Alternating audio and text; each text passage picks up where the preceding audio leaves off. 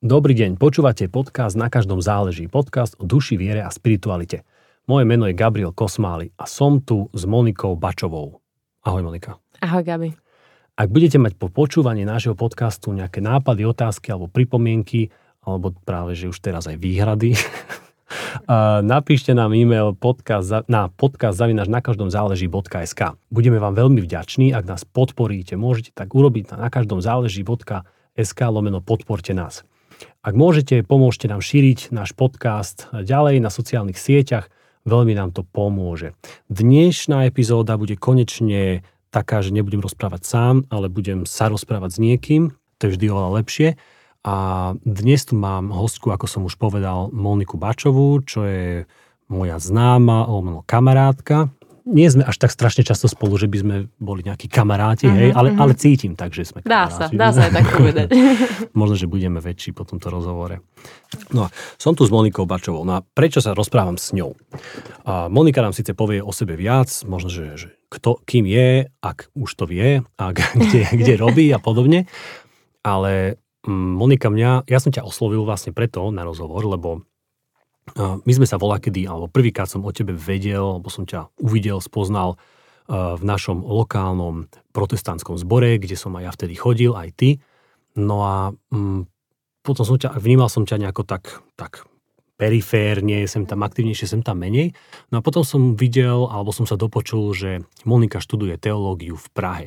No mňa to zaujímalo, že wow, že Monika šla dokonca na teológiu, že tak zobrala to tak, že vážne, že dobre, že to bude zaujímavé potom si mi, sa mi Rasty ozvala a, a hľadala si, uh, alebo pýtala si nejaký tip na určitý uh, kresťanský zbor v Prahe, ktorý uh, si hľadala nejaké špecifika, už neviem presne aké, ale nejako si to tak vymadzila, že nie je nejaký taký uzatvorený, nejaký bigotný. No a trošku sme sa o tom pobavili, potom sme sa vôbec nebavili o ničom. To, si, to viem preto, lebo som si vyhľadal naše facebookové správy, tak som to tam videl. No a potom som sa dozvedel, že vlastne ty už vlastne ani tak nie si v nejakom tom zbore, alebo hlavne som, to neviem, ale vlastne som zistil, že si odišla z tej školy. A potom som videl aj tak aj toto naše povrchné udržiavanie priateľstiev, že, že na Facebooku, a že, že aké nejak dávaš posty a podobne. A zdalo sa mi, že si trošku zmenila taký ten, tú trajektóriu, ako, ako si mala medzi tým zborom protestantským, kde sme chodili až teológia a čo by som si predstavoval, že bude ďalej. No a to, že ako si zmenila tú trajektóriu, tak pre mňa to bolo zaujímavé a, a práve preto si tu a preto som sa s tebou chcel rozprávať, lebo mňa zaujímajú, zaujímavá téma zmien v živote. Ako sa veci v živote vyvíjajú, a, no a najmä v zmien v živote, čo sa týka viery, spirituality a vývoja osobnosti človeka. A teda ja fakt neviem, že čo ako je s tebou, tak sa začnem pýtať. No a moja prvá otázka je, môžeme ísť na to? Poďme na to. Dobre.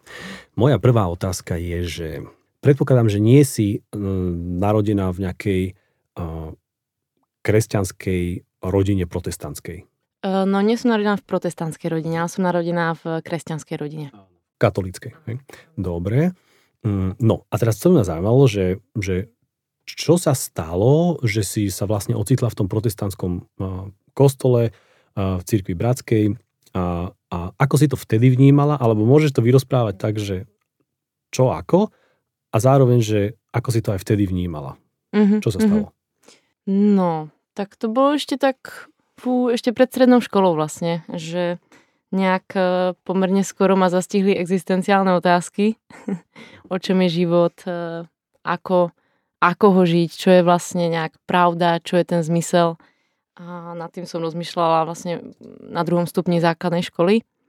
A tým, že som bola vychovaná do kresťanskej viery, tak veľa z tých otázok mi ako pokrývala. Hej, že Boh, dobro a zlo, nebo a peklo, že to bolo nejaké to základné, nejaká tá základná uh, tie hranice toho, že ako vnímam ten svet, v, v akých kontextoch, ale zároveň prežívala som aj mnohé také, akože jednak v škole som vnímala, že možno trošku inak fungujem aj v myslení ako spolužiačky, ale aj určitý, určitú samotu.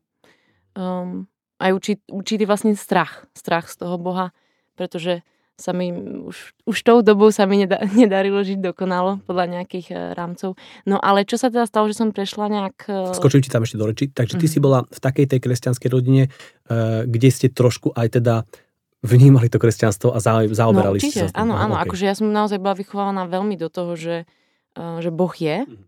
že Boh je nejak prítomný v živote, že ho raz stretnem a že keď ho stretnem, tak to nemusí byť sranda. To som veľmi vnímala v svojom živote, že to nemusí a asi nebude sranda, že ako vravím, nedarilo sa mi dokonalo žiť. A skôr to bolo asi trochu Boh, ktorého som sa bála, že som aj mm, bola tak trochu autoritatívnejšie vychovaná skôr než liberálne. Takže tá nejaká predstava Boha, otca, uh, tak uh, bola pre mňa um, taká zúskostňujúca, až by som povedala v tom, v tom detstve. No ale celkovo som vlastne nevedela úplne čo s tým, že dobre, tak Boh nebo peklo, ale čo je zmysel života? A túto otázku už som si dosť skoro kládla. Koľko si mala rokov zhruba? Zmysel života? 12, mm, 13. To je strašne zaujímavé, lebo neviem, o, my tu pracujeme v, tomto, v tejto organizácii, na každom záleží, volá, kedy to bolo JPK, Ježiš pre každého. A videl som to aj nejaké také naše staré nejaké publikácie alebo také, ktoré spomínali často, že zmysel života, hľadaj, alebo čo je zmysel života. A tak si myslím, že dnes, že je to tak, že, že ľudia si tie otázky nekladú, že to je ako keby také, že 90. roky, že vtedy sa tak pristupovalo k tomu, že určite si každý, každý kladie otázku, čo je zmyslom života. A ja som zmyslel už v poslednom čase, že to vlastne nikto si, ako keby, že málo ľudí si kladie tú otázku. A teraz si tu a hovoríš, 12 ročná si si kladla tú otázku. A to je, to je zaujímavé. Hej. Akože ono to asi aj plynulo z nejakých kontextov rodinných a čo bolo doma, že ma napadali aj tieto otázky, čo je teda zmysel života, ako to dobre nejak žiť, ako to vlastne žiť, ako to prežiť. A ja si pamätám, že lebo aj moja širšia rodina je kresťanská, katolícka, naozaj tá viera tam nejakým spôsobom figuruje u nich. Že mm, to chodenie do kostola, nejaká tá kostolná partia, to vždycky bola súčasť mojej rodiny. A pamätám si, že som nejak vnímala, že vlastne by som niečo také aj chcela, hej, že nejaké vyžitie teda duchovné, nejaké, nejakú kresťanskú e, viacej partiu, ktorá by sa aj týmito otázkami zaoberala. A pamätám si, že som si to dokonca aj googlila, čo je zmysel života a narazila som na nejaké knižky. A v tomto období nejak e, prišla aj taká nová devčina do našej triedy, ktorá práve chodila do protestantského zboru. A to priateľstvo, ktoré sme nejak naviazali, zrazu bolo viac o tom, že tam som videla, že vieme ísť aj tieto presahy, že, že v niečom bola iná ako možno iní spolužiaci, s ktorými som nevedela úplne ísť. Jednak v takej akože srande, do takej nejakej akože hĺbky blízkosti toho priateľstva. Hej? Že keď e, človek premýšľa nad takýmito otázkami, tak aj tie vzťahy sú iné, možno, tak by som to popísala. A práve táto devčina ma raz zavolala na nejaký tábor, anglický tábor od nich, e, od nich z cirky. Mm-hmm. To boli keci, hej? To boli keci, hej, hej, hej, hej. Úplne som ja neváže, čo ma čaká. Myslel som, že to bude teda hlavne na tú angličtinu zamerané, ale tam som e, počas večerných programov zistila, keďže to bol evangelist, že, hej, že je to pasca, ale nie. Um, no, že, že to je ako dosť e, zamerané aj na, na tie kresťanské veci. A tou dobou, akože ja som žila dosť taký ten narratív, že všetko, čo není katolické, je nesprávne, až také, že nebezpečné. No a nevnímala si to vtedy nejako, že fú, to tak toto je pasta, že kde som to No vnímala, akože hej, to úplne uh-huh. bolo, že ach nie, toto tá sekta, ja, akože tú kamošku som mala rada, ale ten je kostol, to je sekta, lebo to není katolícke. A um, no tak počas tých programov, akože z začiatku, hej, že sekta a čo, ale videla som, že fajn ľudia a riešia tie otázky riešia presne to, akože tie väčšiné programy do veľkej miery mi zapadali nejak do toho, nad čím som tou dobou veľa rozmýšľala. O čom je ten život. A, no a zároveň mm, od, od tých ľudí, od tých vedúcich aj na tom tábore som vnímala takú veľmi vzácnú ľudskosť. A záujem. Hej, hej, uh-huh. hej uh-huh. teplo. No a potom, potom predpokladám, že mm, ako to tak býva, že ten tábor sa skončí, ale potom sa vytvoria nejaké tie priestory, kde tí, ktorým sa zapáčila tá, či tá partia, mm, alebo tie, tie mm. veci, ktoré sa tam riešili, môžu častejšie chodiť, že či do kostola už, alebo niekde na také, také stretnutia mládeže, alebo hej, týchto hej. ľudí. Tam si asi chodila potom? Hej, akože tam je vždy taká tá snaha tých ľudí nejak podchytiť. Ale myslím si, že u mňa to nemuselo až tak byť, lebo ja som, ja som proste mala otázky, ja som mala záujem, ja som chcela vedieť. Prečo? Prečo to máte takto? Kde to nájdem v Biblii? Jak to, že to, jak to, že to veríte takto? Hej, že som si porovnala, čo ja verím, čo teda oni nejak veria, hľadala som tie odpovede u nich, hľadala som doma, doma v kostole, v katolíckom, že mňa asi nebolo úplne nutné ani nejak veľa podchytávať. Ja som proste mala veľkú zvedavosť a záujem. Hmm. No a tak uh, tie odpovede si nachádzala? Alebo boli ti nejako tak poctivé? Uh, myslím si, že hej, akože tou dobou nejak uh, viac som začala vnímať, že teda Bibliu, že to je nejaký ako zdroj, o, ktoré, o ktorý sa protestantská viera veľmi opiera, o verše konkrétne. Pričom v tom katolickom prostredí je to viacej o nejakú tradíciu. A tam som videla veľký rozdiel.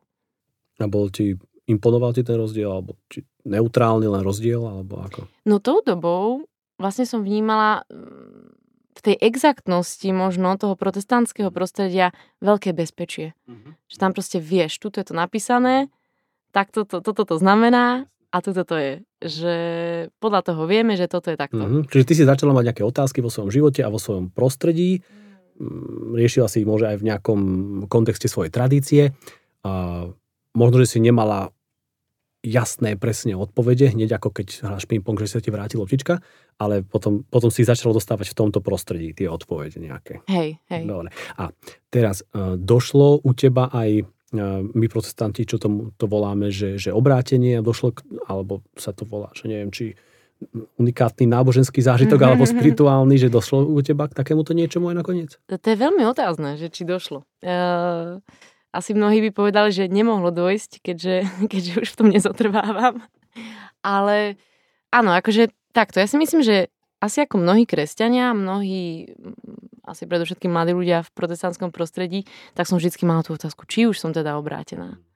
Už si zistila, že máš byť, hej? No to je jasné, veď sa o tom na každom programe mm-hmm. hovoril, že teda e, obrátila som sa v ten na ten dátum.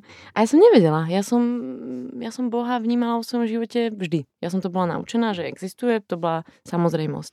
Teraz prijať Pána Ježiša Krista ako svojho osobného spasiteľa a pána v konkrétny dátum na konkrétnom programe a zdvihnúť sa a pomodliť sa modlitu spasenia, ja som to asi nespravila nikdy konkrétne, ale veľakrát som mu to vlastne opakovane ten život nejak predkladala prosila ho o to, aby do ňoho vstupoval, aby ho viedol.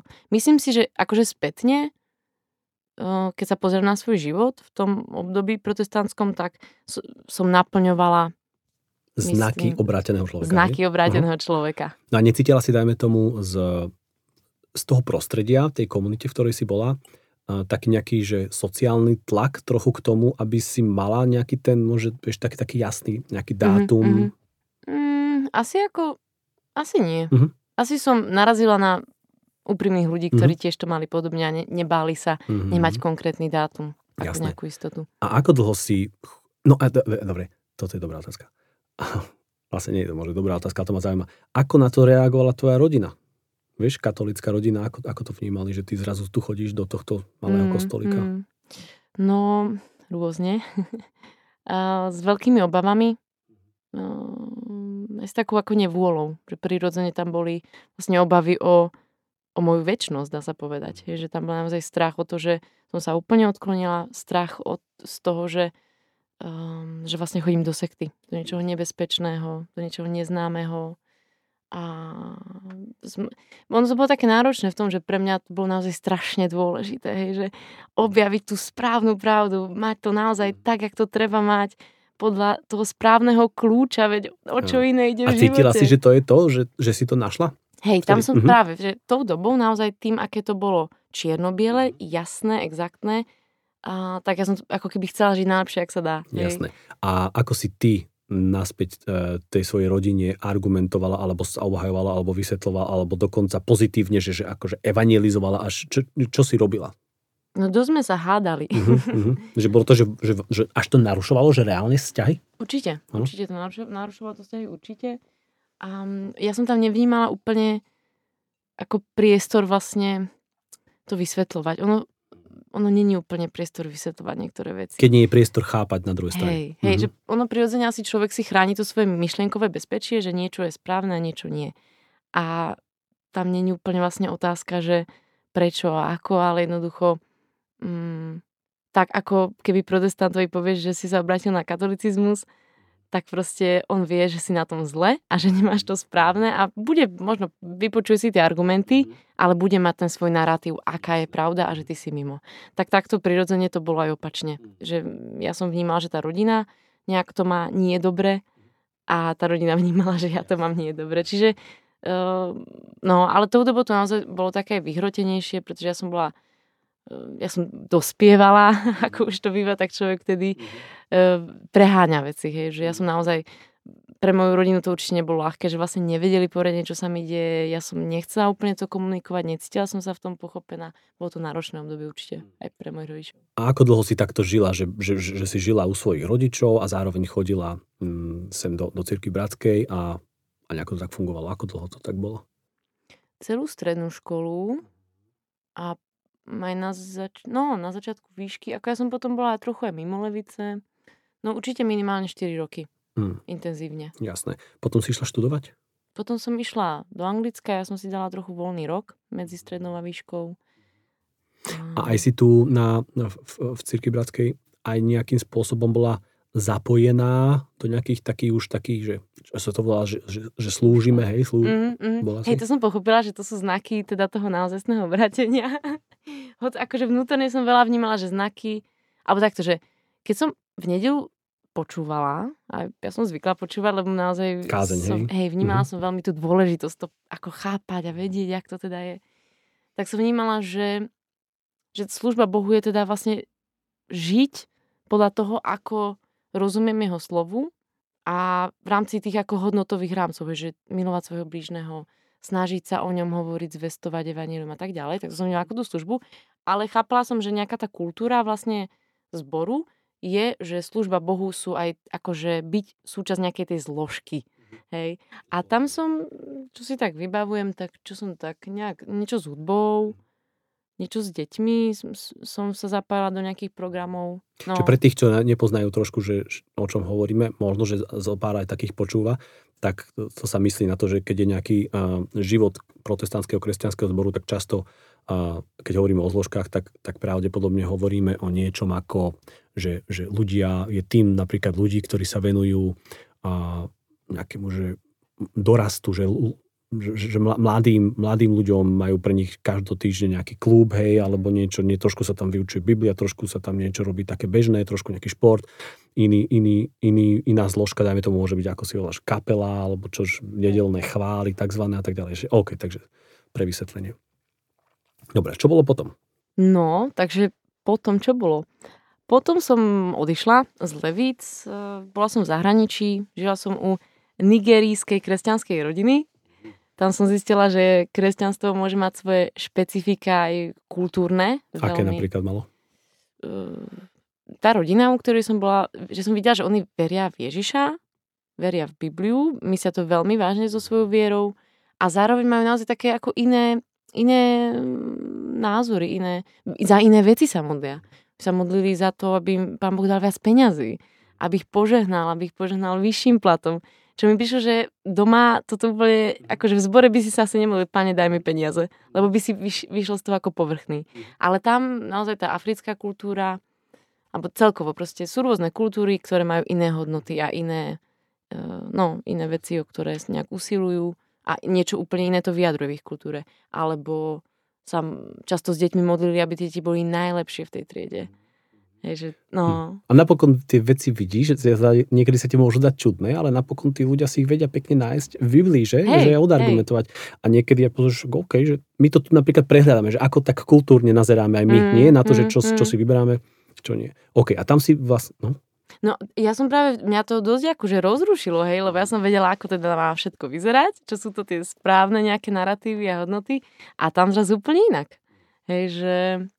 A čo, to, no. čo si robila v Anglicku? Ja som tam išla k tej rodine opatrovať deti. Mm-hmm. Čiže ak to, to typické u nás, že oper, hej, hej, že... Hej. Mm-hmm. Takže vlastne, nech som že nerobila si nič, strážila si deti, opatrovala si Áno, áno. OK. A tá rodina, čím bola ešte niečo zaujímavá, bol to nejaký vysoký no, manažer. Africká kultúra, to je akože, to je zaujímavé no, samo o sebe. Že hej. si mohli dovoliť operku, to, to, to znamená, Oni že... boli v Londýne. Aha. Takže hoď e, akože neboli nejak ako vysoká trieda, tak e, pre nich to bolo vlastne stále ekonomické výhodné mať operku. Ale aj celkovo, akože oni boli dosť takí charizmatickí, ako to už býva pri afrických zboroch a celkovo africkej kultúre a temperamente, že spontánne začali proste sa zbiehať ľudia v obývačke aj proste susedia a začali chváliť pána, hej, a uh, no, to bolo akože kultúrne to bolo veľmi zaujímavý zážitok. A zároveň som ale videla aj určitú, určitú ako konzervatívnosť v nich, že pre nich napríklad ľudia, kresťania, ktorí sa nechali tetovať, boli ako falošní kresťania, že to proste nejde s vierou. Hoď by to bolo kresťanské tetovanie. Teraz ti skočím do reči, ja som bol nedávno v Neapole a tam som sa dozvedel, mm, nie práve ten pastor, s ktorým som sa rozprával, že tam polovica protestantských zborov neslaví Vianoce, lebo to je zase ich prejavom toho, že sú iní oproti niečomu tomu, čomu sa potrebovali vyjaziť. OK, no a tam si chodila aj do kostola? Hej, tam som chodila, akože raz som bola aj v tom africkom, ale ako dosť som tam tak svietila. Mm-hmm akože nielen farebne, ale aj tým, že som až tak netancovala. Nebola som na to zvyknutá tou dobou. A potom som si tam našla baptistický zbor. No. Je ešte niečo dôležité alebo zaujímavé na tej anglickej etape tvojej, čo sa týka toho nejakého duchovného, duchovných krížovatiek? Ešte to nejako, nejakým spôsobom zaujímavo zohralo nejakú úlohu?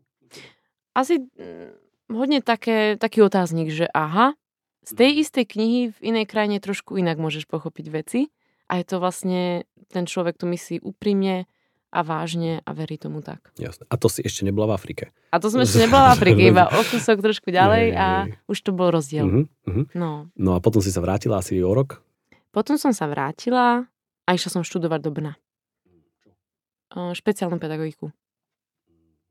Tam v Brne teda som niekoľko rokov takto študovala a tam som chodila do zboru najčastejšie do baptistického, bola som tam párkrát pozrieť nejakú aj církev bratskú, bola som tam aj v nejakom apoštolskom zbore a v tom Brne celkom to aj tak ako študentský žije, sú tam rôzne programy pre mládež.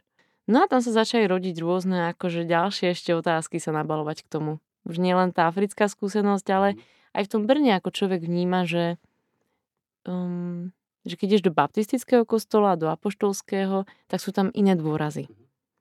Aj v, ako v škole som si zapísala práve nejaké predmety, uh, myslím, história Biblie, Biblie, nejaký nový zákon, starý zákon, len tak, lebo tam, sa, tam je taký dobrý systém, že vieš si zapísať hoci, čo ťa zaujíma.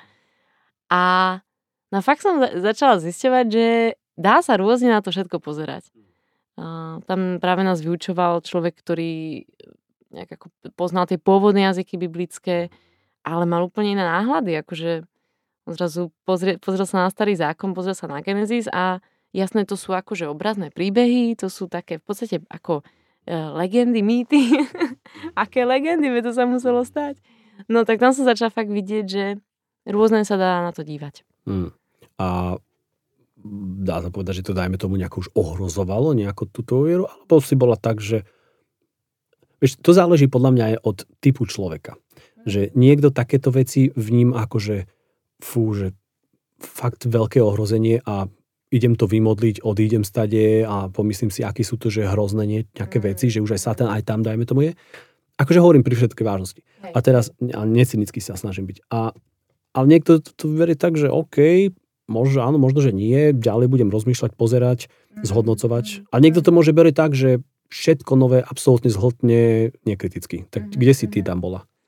No ja som to potrebovala prebádať. Akože mne by sa nedalo, že prídem na niečo, čo mi spraví otazník, zavrem si oči a odídem, lebo ten otáznik už v tej hlave je. Jednoducho, no potrebovala som viacej rozumieť tomu, že dobre, niekto to berie, že to je úplne že obrazne, ale napriek tomu verí aj kresťan.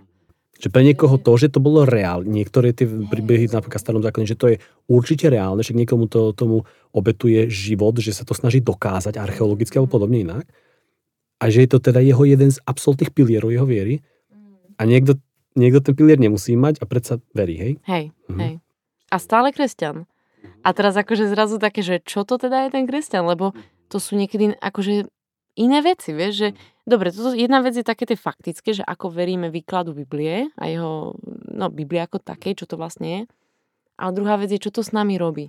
Čo to robí v, v tom, ako rozmýšľame nad ľuďmi, ako rozmýšľame nad neveriacimi ľuďmi, ako rozmýšľame nad evangelizáciou a tak ďalej. Že v tomto som tiež vnímala veľké rozdiely medzi ľuďmi. A keď si povieš, dáme tomu v, v Anglicku si mala skúsenosť viac menej osobnú s tými ľuďmi a, a s ich životom a ich vnímaním. Mala si aj v Brne niekoho, nejaké zaujímavé osoby, stretnutia, ktoré ťa možno nejako zaujímavo ovplyvnili? Alebo v tom čase? Alebo spoločenstva, alebo podcasty, alebo knihy, alebo zážitky? Ako rozmýšľam, no v tom čase e, som bola aj súčasťou takého, že univerzitné kresťanské hnutie. Mhm. Najprv som tam bola ako e, účastník a potom postupne vlastne som bola súčasť aj toho týmu, ktorý to nejakým spôsobom viedol. A to bolo, myslím, pre mňa veľmi duchovne obohacujúce, ale aj, aj osobnostne. A tam som práve tiež videla ako rôzne, rôznych ľudí z rôznych zborov, ktorí prichádzali. A to tiež ma akým spôsobom ovplyvňovalo, ako oni rozmýšľali na to vierou. Vlastne celkovo to Brno bolo také prostredie, kde tí študenti prichádzali z, z Českej republiky, zo Slovenska, z rôznych zázemí aj kresťanských a bol tam práve aj priestor k tomu nejakému zdieľaniu, ehm, ako vnímame veci, čo to s nami robí. A teda správne usudzujem a premostím, že natoľko to bolo pre tebe zaujímavé, že si až sa rozhodla, že túto to tým praštím a ideš študovať teológiu?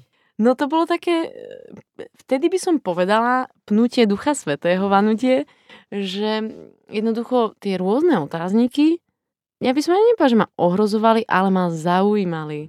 A ja som vedela, že ja potrebujem a chcem a túžim rozumieť, rozumieť kontextom, rozumieť histórii, rozumieť tomu, prečo sú veci, ak sú, pretože tie nejaké prirodzené rozdiely aj medzi zbormi, medzi ľuďmi, to je prirodzené, ale chcem chápať teda, z čoho to plinie. Prečo tie, ktoré dané cirkvi sa na veci dívajú tak, ako sa dívajú. No, mala som tam túžbu viac, viac rozumieť, prečo sú veci, ak sú, tak, jak som to videla, že to môže byť rôzne. No a potom si čo, akože dá sa to jednoducho povedať, že si sa nejako prehlásila, urobila príjmačky do Prahy a ideme? No, ja som akože dokončovala tú pedagogiku, to som vedela, že chcem nejak dokončiť a jak som takto, akože bolo viacero takých vecí, že aj mi to niekto povedal, že mu príde, že mám veľmi dobré také otázky na tým, že by som mala študovať teológiu. Viacej takých akože znamení, by som to nazvala vtedy. A že ma to tak ako napádalo stále, jak si mi to tak hlodalo. A tak som si zistila nejaké možnosti štúdia v, v, v Českej republike a tá Praha mi z toho nejak vyplynula, že som sa aj porozprávala s nejakými ľuďmi, ktorí tam študovali, nejakých som poznala. Tak tam sa mi to zdalo také nejaké uh, fajn. Pretože ono aj pri tých teologických školách strašne záleží, hej, že keď máš proste teologickú školu zriadenú nejakou konkrétnou cirkvou, tak dopredu vieš trošku vedieť, že čo ťa tam naučia, že ako to teda je. A, ale tak rovnako to bolo aj v tej Prahe, že tak tá pražská práve fakulta je zriadená e, Evangelickou církou Českou. Uh, a ako sa volala tá škola? E, Evangelická teologická fakulta. ETF. OK. Takže išla si tam a to je vzrušujúce. No a ešte predtým, a keď sa tak predstavujem, a predtým ešte, že No do, a rozmýšľala si, čo, čo budeš, keď budeš veľká, keď vyštuduješ túto školu? Akože ja som v tom celom období, ak si dospievania svojho kresťanstva vnímala, že ja budem človek, ktorý bude zachráňovať svet. Ale nie, nie úplne takto jednoducho samozrejme, ale vnímal som, že vlastne jedno, čo budem robiť, ale že v tom chcem proste nejak šíriť evanílium. Ale tak e, mňa to vždy ťahalo k práci s ľuďmi, že som tam mala nejakú ako potrebu pomáhať. Vtedy som si neuvedomila úplne, že to vlastne je potreba pomáhať sebe, že som to vnímala ako nezištné nejaké túžbu pomáhať ľuďom. Takže nejak ma to vedlo k sociálnej práci a k takým veciam. Jasné. No a čo sa dialo na tej vysokej škole? Že prichádzala si na nejaké zaujímavé veci alebo niečo, lebo takto, pýtam sa preto, lebo počul som, že dajme tomu niekedy, keď, no od niektorých ľudí, ktorí dnes sú ako duchovní, že či farár evangelický alebo aký kazateľ, hovoria, že no, že keď som narazil na niektoré predmety na vysokej škole, ako nejaká niečo ako historická kritika a podobne, že, mm. že mal som čo robiť, aby som aby mi ostala nejak, aby som ostal veriaci, aby Aj. som to prežil, nejako predýchal a išiel ďalej. Ty si takéto nejaké veci zažívala, čo, čo ťa otriasali? Uh, zažívala. Uh, ja si doteraz vybavujem niektoré hodiny etiky a nepohody, ktorú som prežívala. Ja si pamätám, že som prišla z etiky večer, lahla som si, pozerala som sa do stropu a nechápala som svet. No, po, po, po, povedz nejaký jeden príklad, že čo také zaujímavé. Ak si vieš spomenúť akože, trochu. Takto, ja by som No, konkrétne. Pretože veľa bolo takých momentov, že jednoducho že som zistila, že sa, že sa môžem zamyslieť, že sa môžem pýtať také tie otázky. Prečo to, uh, prečo tá Biblia, lebo tak my sme boli, jak si naučená, bola som naučená, že ona, ona si neprotirečí. Pretože si neprotirečí. Ale ja sa môžem pozrieť na tie jednotlivé uh, verše, ktoré si protirečia a byť v pohode s tým, že si to protirečí. uh, no, to, že v starom zákone vieme, že máme ukameňovať niekoho, koho prichytíme pri smilstve, je taký pomerne akože jasný pokyn a jasná prax, ktorá nejak fungovala. A potom príde Kristus, ktorý to nerobí. A dokonca, keď chceš byť zbožný a spraviť to, tak ti povie, tak ak e, hoď prvý kameňom, kto akože si bez riechu. Zrazu ti tú tvoju správnu náboženskú prax narušuje nejaký, nejaký Ježiš, syn Boha. To si v niečom protirečí. Ale mm. samozrejme vieme, že Ježiš je naplnenie hej, starého zákona, mm-hmm. tým pádom si to neprotirečí. No, to ešte sa dá. Tieto Ale fakticky, dajú, akože fakt, keď si fakt povieš, že chceš byť dobrý e, vtedy žid, tak máš hodiť ten kameň. Lebo to je to, čo chce hospodin. A teraz práve ako rôzne takéto pozastavenia, kde bol priestor práve na tú otázku, že no, ono to ale akože úplne mm, nemusí byť ako jednotné, hej, že tá Biblia si môže protirečiť a nemusíme sa bať toho, že si, že si protirečí. Hmm. A pamätáš si na ten, že na ten ako keby prechod, alebo ako takéto, že na to rozhodnutie, že tak metaforicky poviem, že ochotná som teda držať ten tú určitú váhu toho kameňa, toho faktu, že OK, Biblia si aj protirečí a neviem to všetko a vyžehliť a ani sa nebudem snažiť, pretože to vnímam, že, že OK si protirečí, ale ja predsa verím v Boha alebo verím, verím v Ježiša Krista zjavenie v tejto tradícii, že keď si si povedal, že OK, idem to, že idem to niesť, alebo ako to povedať, mne ako vlastne nenapadá konkrétna situácia, ako pri tom obrátení, ale obdobie. Obdobie, keď naozaj som sedela v izbe a napadla mi nejaká nová otázka ohľadne etiky a morálky a ja som zrazu si uvedomila, že ja neviem. Ja neviem, pretože tie si odpovede, ktoré som bola jasne naučená nejakým ako spôsobom výkladu uh, Biblie, tým uh, evangelikálnym spôsobom, ktorý je špecifický pomerne, tak som si uvedomila, že on toto nemusí úplne tak byť. Ja sa na tým môžem zamyslieť aj trochu inak a vlastne neviem. A neviem, ako to mám presne žiť vo svojom živote, neviem, ako presne sa k takým ľuďom správať, keď to majú nejak inak. Ja vlastne naozaj neviem. Mnoho vecí. A bolo to, keď si zoberieš uh, to obdobie štúdia na Pražskej vysokej škole teologickej, bolo to niečo, čo ti bolo, aj keď sa to tak zjednodušujem, hej, že niečo rad, že radostné, že OK, objavujem niečo nové, možno sa niekam posúvam, dobre mi to padne, je to pre mňa zrušujúce, že mám otázky, na ktoré vo, vo, kedy by som ani nepomyslela, že existujú, alebo to bolo pre teba niečo metúce a, a zneistujúce? Aj, aj, určite aj, mhm. aj, pretože vzrušujúce jednoznačne, jednoznačne ako zamýšľať sa nad vecami ma asi vždycky nejakým spôsobom bavilo a vzrušovalo. Je to nejak, ako to mám dané, že ma proste baví e, niektoré veci prehodnocovať, zisťovať, naozaj pýtať sa, nebať sa pýtať sa. A, ale samozrejme, bolo, bolo to určité také obdobie, keď som prestala mať bezpečie a zázemie, ktoré, boli rok, ktoré, ktoré bolo nejak rokmi budované. Zrazu tam neboli odpovie na všetky otázky, nebol tam ten rámec, takto sa žije. Pretože predtým mi naozaj stačilo, mm, že neviem, neviem prečo, logicky, na, logicky to neviem obhájiť, ale v Biblii je to takto a preto to tak je. Mm-hmm. Je, že to nejak som prijala, pretože som prijala vieru, že Biblia je Božie slovo, ale ono, jak si viacej sa pozerať po tom, že kedy a ako tá Biblia vznikala, že sú v nej rôzne písateľské štýly, rôzne knihy, ktoré ľudia dali dohromady, pretože to nejakým spôsobom sedelo a my môžeme naozaj veriť tomu, že Božia ruka tam bola prítomná, keď sa to dalo dokopy, ale tiež nemusíme, pretože nevieme, že či Boh má ruky. Kde vznikla tá viera v Božie ruky. Ale, ale však on môže mať tie ruky a mohla tam byť tá ruka, ale je to viera.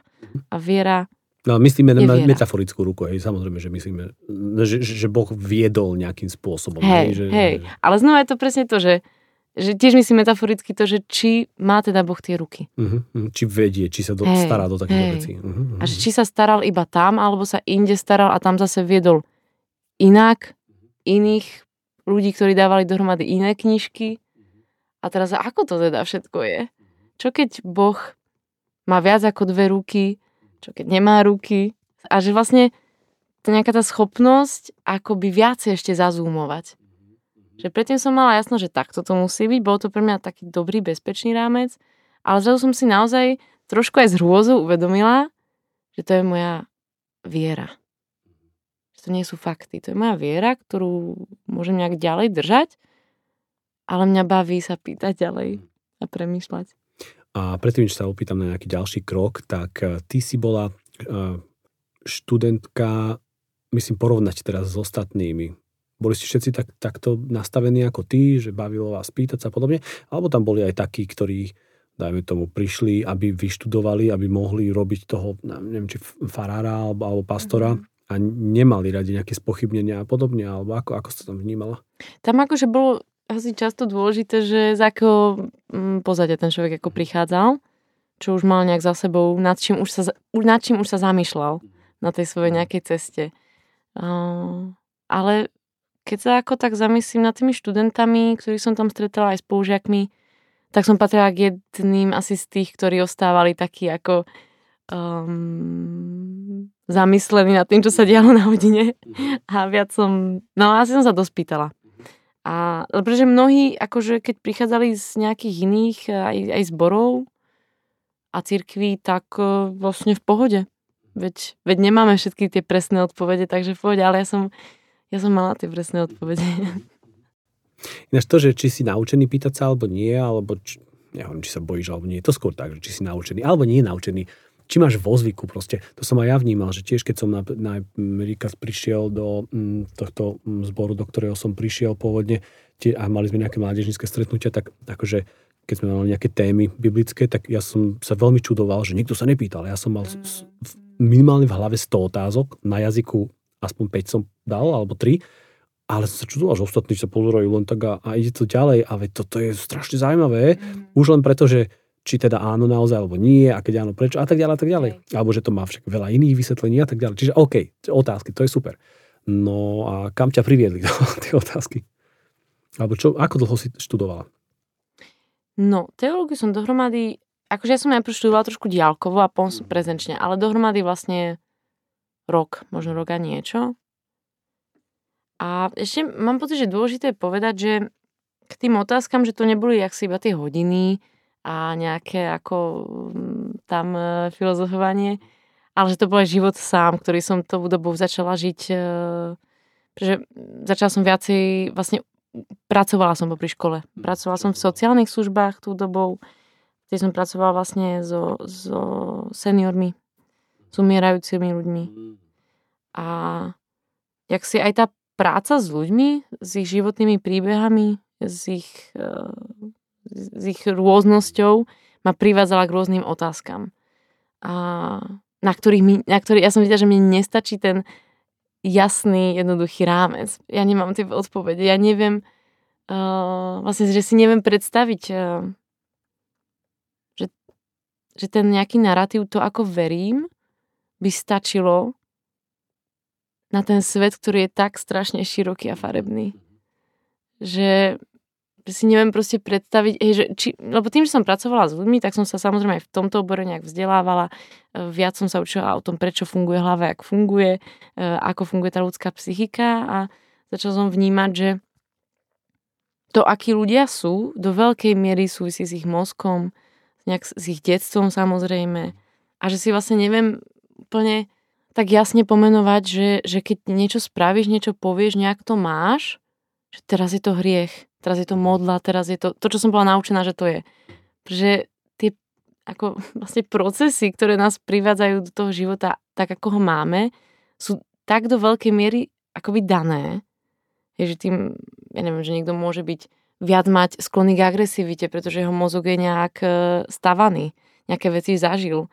Až teraz tá predstava práve aj toho akéhosi milujúceho stvoriteľa, ktorý nejak ťa utká, hej, že to fakt to fyzické a biologické, ktoré má obrovský vplyv na osobnosť, nejak ti dá detstvo, nejak ti dá rodinu, nejak ti dá to prostredie a všetky tie veci, ktoré človek si nemá možnosť ovplyvniť a už tie neovplyvniteľné veci ako dosť majú veľký vplyv. A teraz e, ten život úplne nežíš ideálne, teda podľa Biblie, potom stretneš toho Boha raz na tom súde a on ťa zhrnie do pekla. Mhm. Lebo si to nežil... Tak, ako si, by si no, on no. predstavoval. A to, to mne... Alebo tak, ako tvoje prostredie v tom zbore, do ktorého Áno. chodíš, hovorí, že, si, že to Biblia hovorí, že si to Boh predstavuje. Hej. A že ten... Práve, a mne tam vždycky, jak si robil problém aj, keď som ako dávala, jak vravím, že pre mňa to bolo naozaj dôležité. Ja som chcela vedieť, ako to je a vnímať, že skoro všetci budú navždy horieť v pekle. A ja o tom viem. Je, že to je, ako keď, ja som si vždy prirovnala, že vlastne tí ľudia budú zažívať ešte väčšie múky ako v koncentračných táboroch. Lebo to bude navždy. A niektorí z tohto trápenia teraz, tu, ktoré zažívajú na, v živote, hej, v realite, zomiera nejakú rakovinu, opustila ho rodina a všetko je, že zažia peklo na zemi, ale nestihol podľa určitých tých kritérií, hej, sa dať na poriadok, ako, ako my hovoríme, že ktoré sú tie kritériá a zomrie a rovno ide do pekla navždy, hej. Áno, áno. A teraz, no, ako predstavme si to, že, že takto to Boh nastaví, že, že vytvorí tak akože väčší koncentračný tábor pre ľudí, ktorí ho nespoznali, pretože tak trochu vlastne nedostali tú milosť, pretože samozrejme to je milosť spoznať pána a toto mi hrozne nedávalo logiku, mm-hmm. že ty spoznáš Krista ako svojho spasiteľa a pána len keď ti to umožní. Ale, ale ak ti to neumožní, tak my ako kresťania sa máme snažiť, aby mu to umožnil, to evangelizáciou, takže vlastne nesieme tam určitú mieru odpovednosti, Zároveň ten človek má predsa slobodnú volu, pretože vieme, že každý aspoň raz v živote má tú možnosť, ale majú naozaj. Máš tu možnosť, keď zrovna riešiš svoj život, keď nemáš nejaké kognitívne funkcie, vôbec tomu uveriť. Máme naozaj tú možnosť, hej, že toto boli veci, ktoré, jak si, e, tie otázky som si kladla už, už vlastne v tom období tej protestantskej viery, že som sa jak si nevedela ako s nejakým pokojom zmieriť s tým, že moji blízky, moji priatelia, moji spolužiaci budú vo väčšnom koncentračnom tábore trpieť. A ja o tom už teraz viem. A to ma znepokojovalo hmm. a bolelo. A môž, môžeme povedať, že hm, tá skúsenosť e, z tej práce, kde si pracovala aj so zomierajúcimi, že dosť ti poskytla, nech povedať, že instantné alebo rýchle, alebo takú poctivú novú šošovku alebo uhol pohľadu na veci, že ti to pomohlo tak ako keby zrýchliť sa za, pri zamýšľaní sa nad týmito vecami? No, viac mi to prijalo do toho, že ten svet je strašne široký a farebný a že môj rámec na to jednoducho nestačí. Hmm. Nestačí. Hmm, jasné. No a čo si robila ďalej potom s týmto? S tým, s touto, nazvem to, ťažobou? Myslím, že v tom vlastne období najviac som asi tak... Ako, bolo to ťažké. Bolo to pre mňa náročné. A rozprávala som sa s viacerými ľuďmi o tom, že jednoducho uh, sa mi akoby rozpadal svet vtedy. To bolo ťažké. Teraz sa na to vnímam, ako, teraz na to dívam, ako by mi vtedy rastli kosti, hej, že to proste bolelo. Ale ne, ne, nedalo sa to ako zastaviť, že nevieš prestať premýšľať a tváriť sa, že nič. Keď jednoducho vidíš veci, nejak premýšľaš nad tým, máš tam tie otázniky. Ale myslím, že čo som vtedy nejak alebo čo mi vtedy pomáhalo, ako som tým rozmýšľala, že som sa učila navn- akoby, to znie tak abstraktne, ale navnímavať ten svet, jak je, hej, že ja nemusím mať tie odpovede, že ja sa môžem pozerať na to, kedy ja prežívam nejaké spirituálno, nejaké prepojenie s tým, čo nazveme Boh, hoď neviem, ako presne vyzerá. Neviem, a, ako presne si čo myslí o čom a ako presne uh, to bude prebiehať, keď umriem že ja, že ja to nemusím vedieť a predsa môžem prežívať nejaké prepojenie s tým, čo nás presahuje.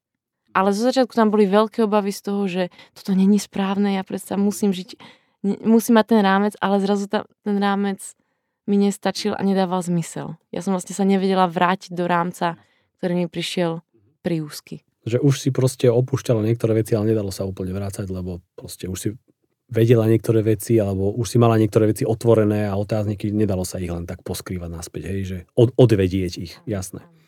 No a mala si chuť v tomto období, dajme tomu, s niekým, lebo ja som typ človeka, ktorý mal, že, že mala si chuť to s niekým zdieľať, alebo že nájsť toho jedného, dvoch, alebo nejakú skupinku, alebo profesora, alebo mentora, tútora, mm. blablabla, vieš, niekoho, s kým si fakt môžeš toto akože preberať.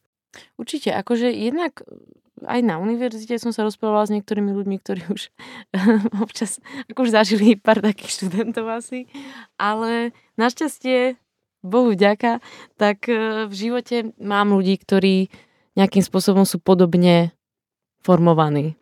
Uh, hej, sú to ľudia, ktorí tiež pochádzajú z nejakého prostredia, uh, z nejakého spôsobu premýšľania a viery a vlastne tiež majú to nejaké púdenie, že potrebujú ten presah a hľadajú ho. Hľadajú ho nie tým jasným a daným spôsobom, ktorý im tiež už nestačí pre ich nejakú potrebu. Takých ľudí mám v živote. A čo ti takíto ľudia radili? Alebo ak nehovorím, že si si pýtala radu, ale čo, čo ti hovorili? Či len ti hovorili, že OK, ja tak cítim a to stačilo, alebo že... Ako do veľkej miery mne pomáhala taká normalizácia. Si pamätám, ako mi a profesor Vojtišek hovoril práve o tom, že, je, že to je v poriadku, že, mm, že to vlastne aj boli, že, že nejaký ten prechod z toho čierno-bieleho myslenia a on to prirovnal k, k takému tomu platonskému, hej, že si v tej jaskyni Môžeš sa tam mať úplne dobré, je to v poriadku, ale ak už ideš vonku a vidíš svet, už ho neodvidíš. Že ho neodvidíš, že jaskyňa by ti bola málo. Ale práve ako, možno to vyznie až tak pejoratívne, že nechcem hovoriť o tom, že niekto žije v jaskyni tým, ako rozmýšľa. Možno, možno by sme to skôr prirovnali k nejakému údoliu, kde človek môže prežiť svoj pekný, spokojný život, je to v poriadku, ale potom sú takí tí jedinci, ktorí jak si nevedia obsedieť a musia chodiť do okolitých svetov a dedín a, a vidieť ho a premýšľať nad ním. A to je tiež v poriadku. Že takým tým, uh, tým jedincom, čo chodia po svete, nestačia rámce a zároveň v poriadku žiť v nejakých rámcoch, ktoré ľuďom dávajú zmysel. Hmm.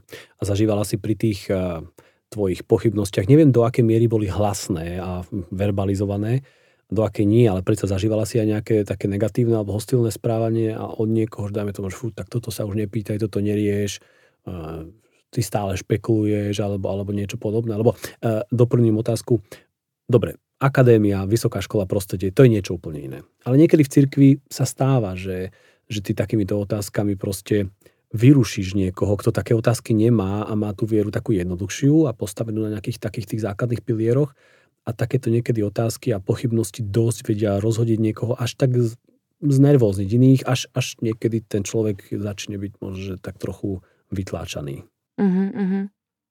Ja som asi tou dobou vyhľadávala ľudí, s ktorými som si rozumela v tom, čo som prežívala. Že e, nejaké ako takéto výrazné skupinové odmietnutie som nezažila, pretože som také prostredie nevyhľadávala. Som tam vnímala, že to moje nejaké smerovanie by nemuselo byť pochopené prirodzene. Takže som to úplne sa tomu nevystavovala. Ako si prišla k tomu, že vlastne tam už neštuduješ na tej škole? No, prišiel COVID.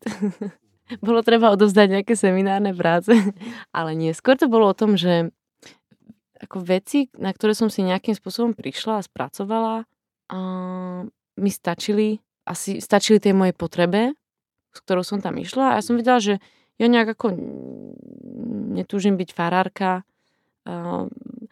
netúžim sa učiť hebrejštinu, pretože stará grečtina a latinčina mi tiež stačila. A vlastne som vnímala, že s týmto, ako nejak e, premyšľam, sa chcem viacej zameriať na to, čo už naozaj robím, na prácu s ľuďmi. Že vlastne aj to, to ďalšie štúdium chcem smerovať k tomu, že v tom sa chcem zlepšovať. Chcem... Ja som potom začala študovať sociálnu prácu. A že som vedela, že aj kariérine nejak ďalej chcem smerovať k tomu, čo mi dáva zmysel a to je nejaká práca s ľuďmi a pomoc. Takže som už nechcela nejak, e, nie že strácať čas, pretože to určite nebola strata času do tej doby a potom som vnímala, že asi nejaký ten pohár bol naplnený a že, že ten ďalší krok um, bude práve to štúdium. Uh-huh. A už si tak trošku pamätám, že ty si vtedy hľadala práve nejaký zbor Alebo hľadala. Neviem, či si hľadala, proste si ma opýtala v tom Messengeri na nejaký zbor, ktorý uh, práve nejako poctivo vníma, asi aj, aj pripúšťa pochybnosti a poctivo sa stavia k týmto veciam. Uh, a teraz dáme tomu si štádiu, že, že, že takže ne, ne, neštuduješ na tej vysokej škole teologickej, študuješ na a, sociálnu prácu, mm. študuješ. A, ešte, sa, ešte sa dostaneme k tomu, čo robíš, ale čo, čo s takýmto, že, že chodenie do kostola? Co to máš ako? Takže v tejto, takto, on bol potom aj COVID rôzne, ale teraz som v takej fáze, že ja by som že možno som, som aj v takej fáze sa liečenia duchovného, že um, pre mňa niekedy naozaj som taká, že netrpezlivá, keď počujem rôzne veci na kázaní. Hej, že pre mňa nejaké čierno-biele odpovede, nejaké ako špekulácie o tom, čo ktorý verš znamená, keď si to viem pozrieť v starogrečine, čo to, čo to tie slova znamenajú. Často má to aj tak ako uvádza do takého, nechcem mať, že pohrdania, ale že vlastne nepotrebujem to počúvať. Že vnímam, že, že, že chcem alebo že sa snažím ako navnímať práve nejak to, kto som, prečo som na tomto svete, o čom je teda ten uh, môj, ne, moje nejaké smerovanie a vnímam, že, že mnohé tie odpovede vlastne v sebe mám. Čo znie teraz asi dosť New Age. Ale že uh, si vlastne neviem predstaviť, že prečo by niekto, kto neviem, má kurz v Anglicku alebo má nejaké, nejaké školenie, mal viac rozumieť tomu, čo všetko presahujúci Boh chce pre môj život. Čo môže znieť vlastne veľmi nepokorne, že čo mi má čo kto povedať. Ale proste v tomto období života, ak si mám pocit, že potrebujem viac ticha a viac vlastného hľadania. Ako hľadám svoje odpovede.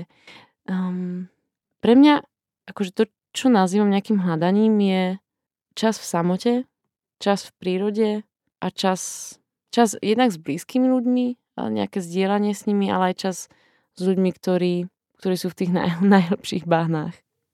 Si s takými ľuďmi? S, taký, s takými ľuďmi som práve v pracovnom prostredí. Že ako, no, v sociálnej práci. A teda čo robíš? A, tak pracujem teraz na krízovej linke, ako krízový intervent. Uh-huh. Pre dospelých, pre všetkých, pre deti, ako pre koho? Je to pre, pre mládež uh-huh. a deti. Povedz mi takú typickú vec, čo tak, ako tak vystihne situáciu, ktorú si predstavujeme, čo zažíva človek, keď e, pracuje tam, kde pracuješ, to napríklad tá de- detská krízová linka. Uh-huh. Čo tam zažívam ako pracovník? Uh-huh.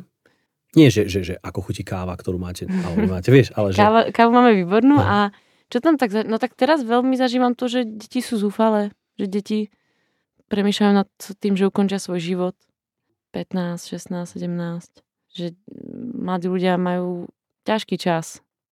Že často volajú so seba poškozovaním, s depresiami. A, no. a máš aký tréning, ako, ako s nimi komunikovať? Hej, hej. hej. Uh-huh. Ako krízovú intervenciu. Mhm. Funguje Musíme to? všetci ovládať tam, samozrejme. No. Funguje to? Krízová intervencia uh-huh. pre tie deti? No, akože je to zodpovednosť, vieš, že ja, ja som tuto, my sme volá, kedy mali, že linka dôvery a síce to bolo na, na e-maily, ale stále sa stalo, že raz za čas sa stalo, že odchádzam z roboty o 4. popoludne, alebo neviem kedy, sám som tu a zavolal mi niekto a zavolal mi pani, že, že ju manžel bije a už to nevie vydržať. Mm-hmm. Alebo niečo možno aj e, neviem, kritickejšie. Mm-hmm. No a ona ani nemala sem volať, ale proste si to nejako vygooglila a tak ďalej, vieš. A to, a to, to je vážna situácia. No teda, že aj tebe, keď volá niekto takýto, však ti môže zavolať, že, že, že fakt, že mám neviem, pištol alebo dro, mm. drogy, lieky v, v ruke a chcem sa zabiť. A ty si tá posledná. Teda ako vnímaš tento tlak? Ty si tá posledná, ktorá môže v tom niečo zmeniť možno, že ako to vnímaš? Že urobím, čo sa dá. A zároveň ako takto, že tú odpovednosť za život a neživot každý si nesie sám, ale zároveň ja verím, že keď človek volá na nejakú linku, tak to niečo znamená. A povedz len tak v rýchlosti, že keby sme ľudia, viem, že to, to, to, to nechcem teraz to nejako uh, príliš zjednodušiť alebo tak, ale kebyže nám zavolá kamarát 15-ročný, že chce si ukončiť život alebo niečo podobné, čo treba. Asi, asi, sa nemá, asi sa nemá hovoriť takže, ale veď sa pozri okolo seba, veď, veď ako je to krásne a všetci hej, ťa ľúbia, ako to môžeš takéto On to vtedy asi nevie vtedy vidieť. Asi ja tiež není dobre povedať, že to bude dobré. No, no. Mož, on to možno nebude dobre. Tak ako ešte. treba komunikovať? Ako s takým človekom, ktorý takto ti zavolá? No, tak eh, je dobré, aby na to ten človek nemusel byť sám v tej chvíli. Kto? Je, ako ty? Ten, ten, čo, ten, čo by teda napríklad chcel ukončiť svoj život, tak už to, že ti volá, niečo znamená. Že nechce byť sám na tú situáciu. To, že ty mu tam aj vôbec ponúkne, že môže byť s tebou v tom, že mu dáš nejaké svoje pochopenie, svoje ucho, svoje prijatie, to už je dosť, čo môžeš pre ňa spraviť, ale zároveň jasné, že keď niekto chce nejak ukončiť svoj život, tak obvykle ho k tomu vedú aj nejaké ako problémy, niečo, čo sa mu deje v živote. A teraz asi záleží, že, že či to chce riešiť nejak aj v tom hovore konkrétne, alebo len chce tú blízkosť, hmm. chce to Čiže pochopenie. Ty sa to snažíš odhadnúť, či ten človek sa chce rozprávať, či chce rozprávať hlavne on, akože vyrozprávať sa z vecí, máš nejaké asi otázky, mm-hmm. nie? Tak? Hej, plus tam samozrejme tie možnosti, že keď niekto akože akutne napríklad chce spáchať samovraždu, alebo to tak cíti, pretože niekedy človek vlastne nevie prečo, ale hrozne si chce ublížiť, že to zase sú rôzne ako mm, tie situácie tak uh, si môže proste aj volať záchranku, môže sa nechať akutne hospitalizovať, to takto cíti a tak ďalej. Sám ako sebe on môže. No, ako p- potom je tam trošku systémový problém, že niekedy nie sú úplne voľné miesta na to a tak ďalej. No, ale to by zase bolo na iný podcast asi. A takže už máš uh, skúsenosti, keď si pomohla niekomu vidieť možno veci trošku ináč, alebo vyhrabať sa, alebo uniknúť tomu najkritickejšiemu momentu? Máš takú skúsenosť, že si niekomu pomohla? Ako ja vlastne v niečom vnímam také, že nechcem úplne hovoriť, že ja som pomohla. Že ja to vnímam, že pracujem pre nejakú službu, ktorá poskytuje priestor takýmto ľuďom. A to už som, to už som podnikla, pracovala. Hej, že vnímam, že moja práca je proste poskytnúť bezpečné prostredie. Poskytla si? Poskytla som. A pomohla to celému človeku? Uh, verím, že hej. Volajú opakovane. Často, často zmienujú, že, že mi to pomáha. Takže verím, že to má zmysel. A práve toto je pre mňa veľmi jedna z takých náplňujúcich vecí, že robiť niečo, čomu môžem veriť, že má zmysel keď si ty spomínala, že, že už si spochybňovala hm, taký nejaký prístup Boha, že, že Boh, ktorý pošle na väčšie múky niekoho, kto nie práve mal tú šancu správne reagovať alebo, alebo správne uveriť a, a podobné veci, tak asi nemáš také niečo, že teraz si, by si bola nejako spochybnená, že fú, že no, nie som možno správne veriaca kresťanka, teda, teda sa so mnou môže, čo keď zajtra zomrem a nebola som vysporiadaná, vieš? Mm-hmm, mm-hmm. To je niečo, čo ma sprevádzalo mm, celú moju kresťanskú éru, tieto pochybnosti, vlastne už od detstva. Že raz umriem a že to bude prúser. Že, lebo som, ja som mala asi celý nejak svoj život veľké výčitky, pretože v nedelu sme si zopakovali, ak si, ako sa má žiť a človek keď je k sebe úprimný, tak vie, že tak žiť nevie. V mnohých oblastiach, aj keď sa sebe, sebe viac snaží. Čiže v nejakých ako obavách som žila do veľkej miery, no. A potom už síce ako v tom, v tom, na tej strednej škole, kde už som verila v tú milosť, v milostivého Boha, v milujúceho Boha, tak sa to trošku ako zmiernilo určite, ale stále tam boli také tie obavy, že ale také ten pocit nedostatočnosti, že sa nedostatočne nejak trávim čas s Bohom, že nedostatočne študujem to jeho písmo, vždycky by sa dalo viac, že hej. A, a tak. Takže si si radšej zriedila evanílium a začala si veriť v milosť. Na tej strednej. No snažila som sa, aby to bolo ale... Niektorí to tak volajú, vieš, ej, že si pomôžu. Akože tie existenciálne krízy z toho, že, že čo moje okolie a že som za to zodpovedná mi tú mieru utrpenia asi nahradzovali. Ale ty sa pýtal teda, že ako to nejak teraz mám, či tam mám nejaké tie strachy. Uh, nemám.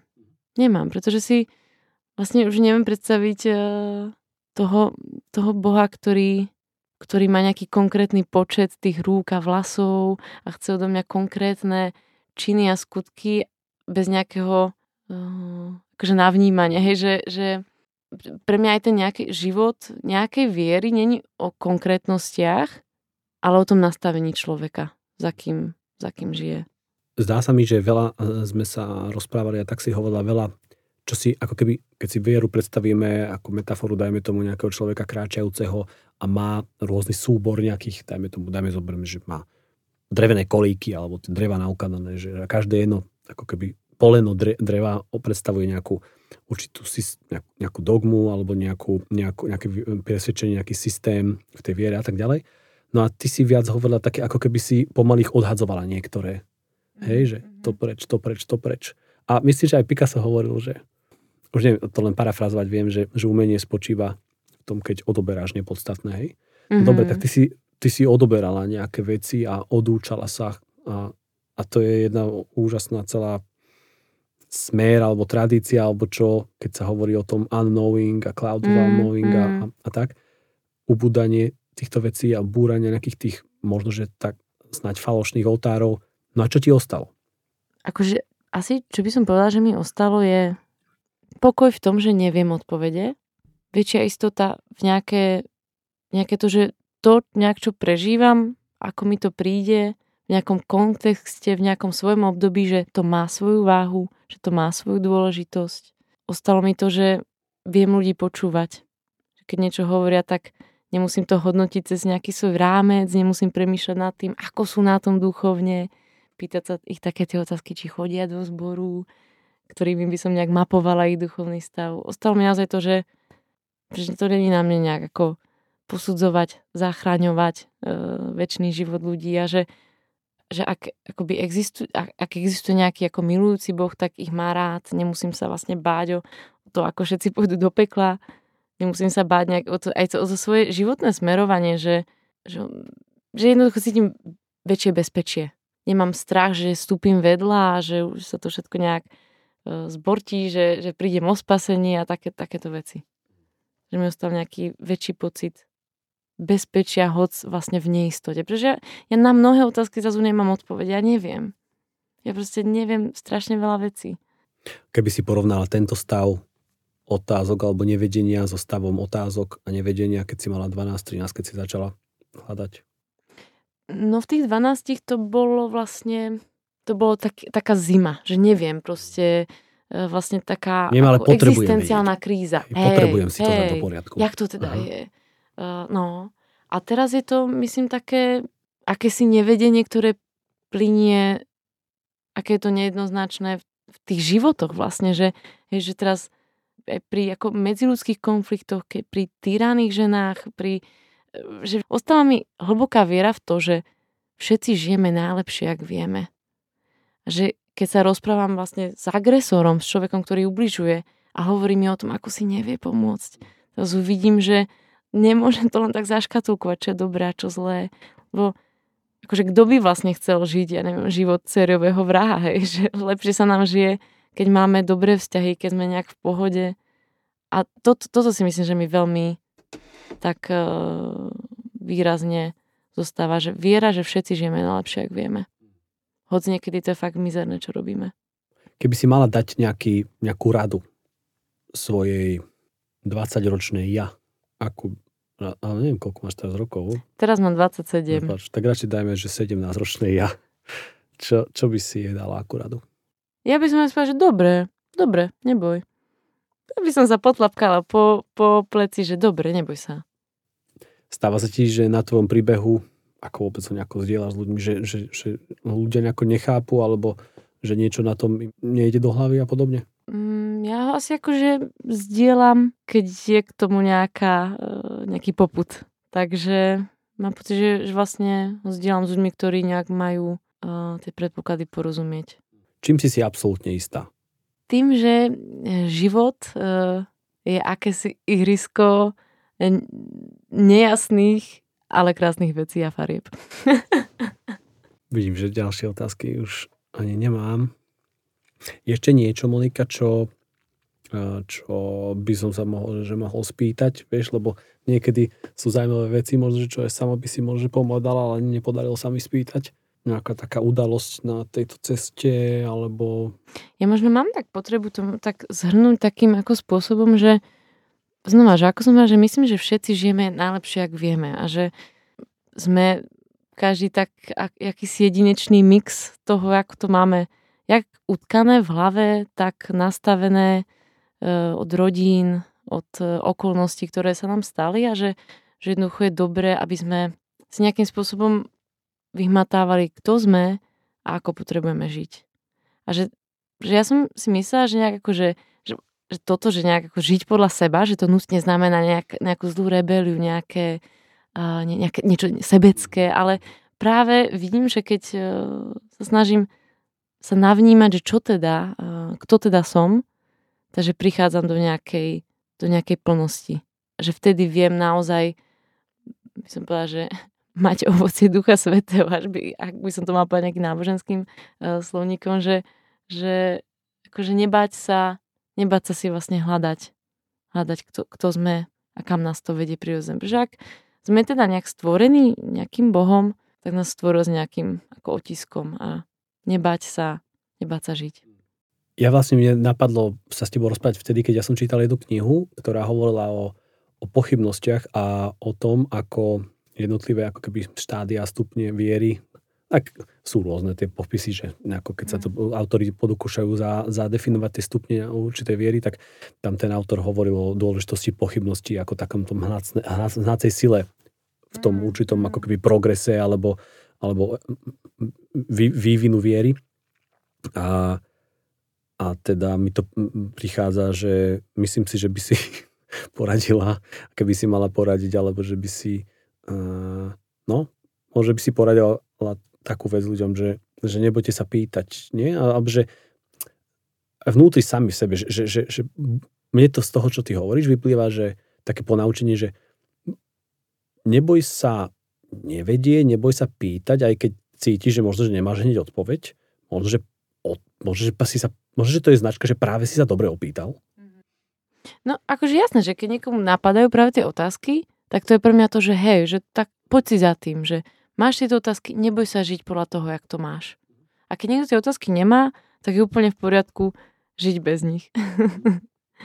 Niekto môže vnímať, že, že mu není dobre v tom, ako žije, že by potreboval viac, uh, viac poznávať, viac sa rozprávať s inými ľuďmi, uh, viac uh, tvoriť, viac byť sám alebo viac byť práve s ľuďmi, netvoriť. No, že, že naozaj vnímam, že nebať sa žiť podľa nejakých vnútorných... Ja mám pocit, že my máme také, všetci také vnútorné nejaké pnutia, kam nás to ťahá, kam nás to vedie.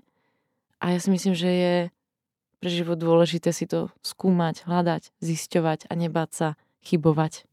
A toto som myslel, toto mi vypadlo, že uh, byť pravdivý k samému mm. sebe. Že tie mm. otázky, ktoré mm. sa mi nejako vynárajú, ak sa mi vynárajú, áno, nech som pra, o, pravdivý sám k sebe, aj keď to možno, že od, od, určité odpovede alebo, alebo smer, kam ma to vedie, možno, že je dokonca v protiklade s tým, e, čo hovorí komunita alebo spoločenstvo, kde práve som, alebo, alebo náboženstvo alebo filozofia, ktorú mm. práve vyznávam, že ja si myslím, že presne, že byť úprimný sám k sebe vo všetkej pokore a aj určité skepticizme voči svojim ako keby pravdám, svojmu, mm-hmm. svojim múdrosti, ťa nemôže ako keby, že úplne sklamať alebo úplne zdemolovať.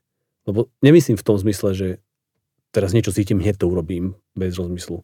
Ale keď sa mi vynára nejaká otázka, no tak nechám ju rásť a hľadať, hľadať na ňu odpoveď a ne, vlastne nemôžem len tak udusiť. Mm, mm. Vlastne by si dusil sám seba. Mm.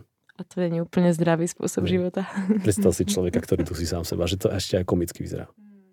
Keby to vlastnými rukami robil. Niektorí to robia ináč. Ale to už je na tvoju linku. Ďakujem ti, Monika, veľmi pekne.